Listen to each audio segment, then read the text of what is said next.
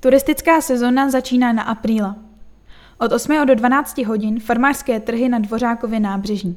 Začít den v příbrami mohou návštěvníci na tradičním farmářském trhu na Dvořákově nábřeží. Ani děti se nebudou nudit.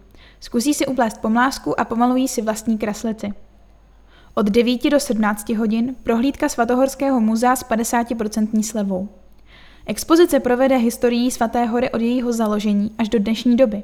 Zajímá vás, jaké nálezy odhalila nedávná rekonstrukce? Interaktivní výstava, která zaujme děti i dospělé, odpoví. Od 10 do 17 hodin Velikonoce v Hornickém domku.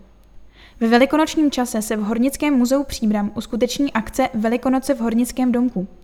Návštěvníci se seznámí s podobou velikonočních svátků v hornické domácnosti na počátku 20. století. Vůně pečiva, lidové popěvky, tradiční výzdoba i um tvůrců lidových řemesel.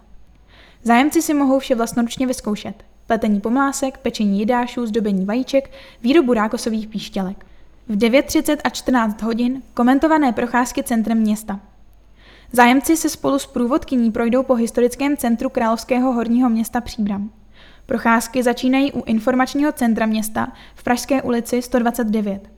Kapacita je omezena na 20 osob, proto je lepší si zarezervovat místa předem na e-mailu infozavináčpříbram.eu nebo na telefonu 773 747 843. Procházka je zdarma.